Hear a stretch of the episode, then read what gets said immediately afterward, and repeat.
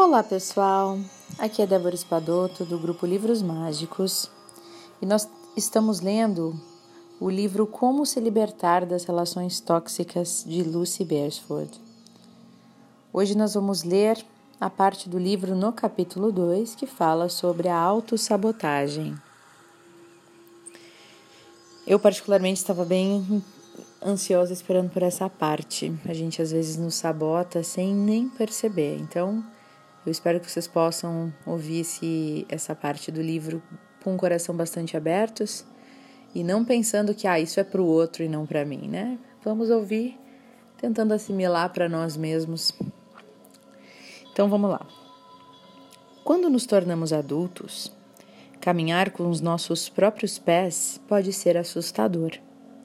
E algumas vezes nos sabotamos fazendo o jogo da culpa, repetindo padrões antigos e responsabilizando os nossos pais por acontecimentos do passado que nos impedem de seguir em frente. Nós vamos ouvir agora a carta de Rina. E ela diz o seguinte: Tenho 37 anos e eu sou o bebê da família. Eu sempre sofri de falta de confiança e olhando para o passado, eu culpo a minha família por me criticar o tempo todo. Os meus irmãos mais velhos, eles são extrovertidos e mesmo quando eram crianças, eles eram capazes de discutir assuntos importantes durante as refeições. Já eu brigava na escola contra a dislexia, além de nunca ter tido um emprego estável na vida. Até hoje, sinto que preciso lutar para ser ouvida. Como fazer com que a minha família me trate de outra forma? Atenciosamente, Rina. Bom, é sempre útil procurarmos padrões no nosso comportamento para examinar quais possíveis motivos nos levam a embarcar na vida. Trata-se da eterna discussão sobre o que mais influencia o desenvolvimento infantil: se é a nossa natureza, a educação que recebemos ou uma mistura das duas coisas, né? Em outras palavras, quão importantes são os nossos pais nessa equação? Pesquisas recentes mostram que, quando crianças, Somos tão influenciados pelos nossos irmãos, pelos nossos primos e pelos nossos colegas de turma, quanto somos pelos nossos pais. Somos criaturas altamente imitadoras. Criança aprende por imitação, ela copia. Ela não faz o que dizem para ela fazer, ela faz o que fazem. Aprendemos muitas das nossas habilidades da vida assim, ainda na infância, copiando aquilo que os adultos fazem. Se os nossos pais são pessoas críticas, vamos pegar isso como exemplo, né? Se eles são pessoas críticas, o que, que pode acontecer?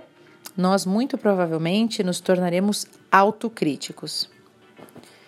Fiquei pensando no uso que Rina fez da expressão bebê da família, que ela coloca na carta dela soa como algo que restou da infância para ela. No presente, Rina está revivendo batalhas daquela época sobre satisfazer as suas necessidades, como, por exemplo, ser ouvida durante o almoço do domingo ou não ser criticada.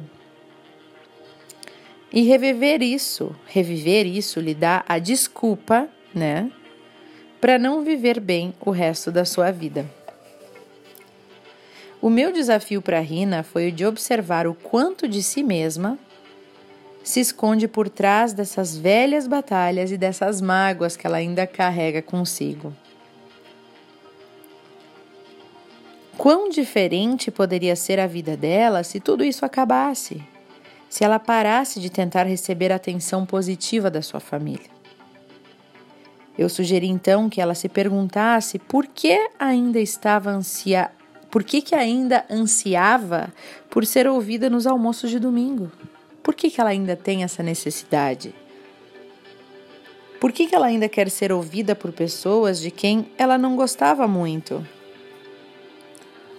Ou então eu propus que ela questionasse a si mesma se existia algum elemento de autodestruição no fato de não encontrar o emprego certo, conforme ela diz na carta. Bom, questionar a si mesma significa reescrever o roteiro da família, né? E para ela, isso era amedrontador e a levava a um território desconhecido. Se Rina conseguisse um emprego, então ela se tornaria visível, incapaz de se esconder. E algumas vezes aquilo que mais queremos, olha essa frase, muitas vezes aquilo que mais queremos é exatamente o que mais tememos conseguir. Será que você não tem alguma coisa lá dentro inconscientemente que bloqueia o atingimento da sua meta, do seu sonho? Por que, que você ainda não conseguiu aquilo que você mais quer? O que, que pode acontecer se você conseguir aquilo? Faz essa reflexão. E como evitar repetir os padrões do passado, né? Bom, Qualquer pessoa que tenha retornado, já adulta, para o seio da sua família para algum evento, para alguma festa de casamento, de Natal, sabe como é fácil escorregar e cair nos velhos padrões destrutivos de relacionamento, quando conflitos e mágoas destroem toda uma fantasia. Se você se identificou com a história de Rina e se sente preso a antigos ressentimentos, o segredo para fazer com que a sua família o trate de maneira diferente é começar a modificar o seu comportamento em primeiro lugar. Mais uma vez lembrando isso, né? A gente nunca muda o outro. A gente só consegue mudar a gente, porque o outro, ele não vai mudar por você. Se ele mudar algum dia, vai ser por ele e não por você e por ninguém. Né? A gente também só muda quando a gente quer. Então, Benjamin Franklin uma vez disse que a definição de insanidade é fazer a mesma coisa inúmeras e inúmeras vezes e esperar resultados diferentes. Tem alguma coisa aí na sua vida que você fica reclamando que não sai do jeito que você gostaria, mas se você olha, você está fazendo sempre do mesmo jeito? Hum? Então procure oferecer a si mesmo afirmações positivas diárias, para que não precise mais recebê-las dos outros, o que o ajudará a acreditar que você tem o poder de mudar as coisas. E a dica da autora é o seguinte: identifique o seu objetivo em sua família. Então, desafie-se a reescrever o roteiro familiar sobre você comportando-se, por exemplo, de maneira exatamente oposta ao que os seus pais ou parentes esperam. Mude, seja diferente. Foque em você para atingir os seus objetivos. Então é isso, pessoal. Esse é o áudio de hoje.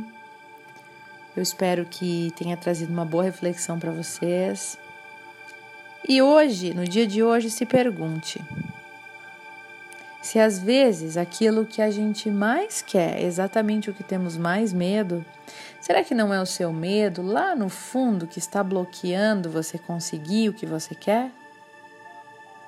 Sabe que uma maneira boa de encontrar essa resposta é começar a se questionar, né? Por exemplo, ah, o que eu mais quero na vida é ser rico, vamos supor, né? Tá, e aí, mas tem que fazer o porquê do porquê, do porquê, do porquê até esgotar. Mas por que eu quero ser rico? Ah, porque eu quero ter muito dinheiro. Ah, mas por que eu quero ter muito dinheiro? Porque eu não quero mais me preocupar com trabalhar. Mas por que que eu não quero mais me preocupar com trabalhar? E aí, você vai indo, vai indo, vai indo e vai descobrindo os seus porquês. Porque mais importante do que ter um objetivo é saber por que você quer aquilo. Que é o porquê que vai te motivar a conseguir aquilo. Se o porquê não está claro, então não tem porquê. Então não tem, não é sustentável, né? A gente não, não, faz sentido ter aquilo. A gente tem que ter uma razão clara do porquê que é as coisas. Né? Ah, eu quero emagrecer. Tá, mas por quê? Ah, porque eu vou ser mais saudável. Por que eu quero ser mais saudável? Ah, porque eu não quero ficar doente. Por que eu não quero ficar doente? E assim vai. Escreve numa folha lá, vocês vão descobrir coisas incríveis sobre vocês. E a gente acha que se conhece, né? E às vezes não é bem assim. Gente, um beijo grande para vocês e até o próximo áudio.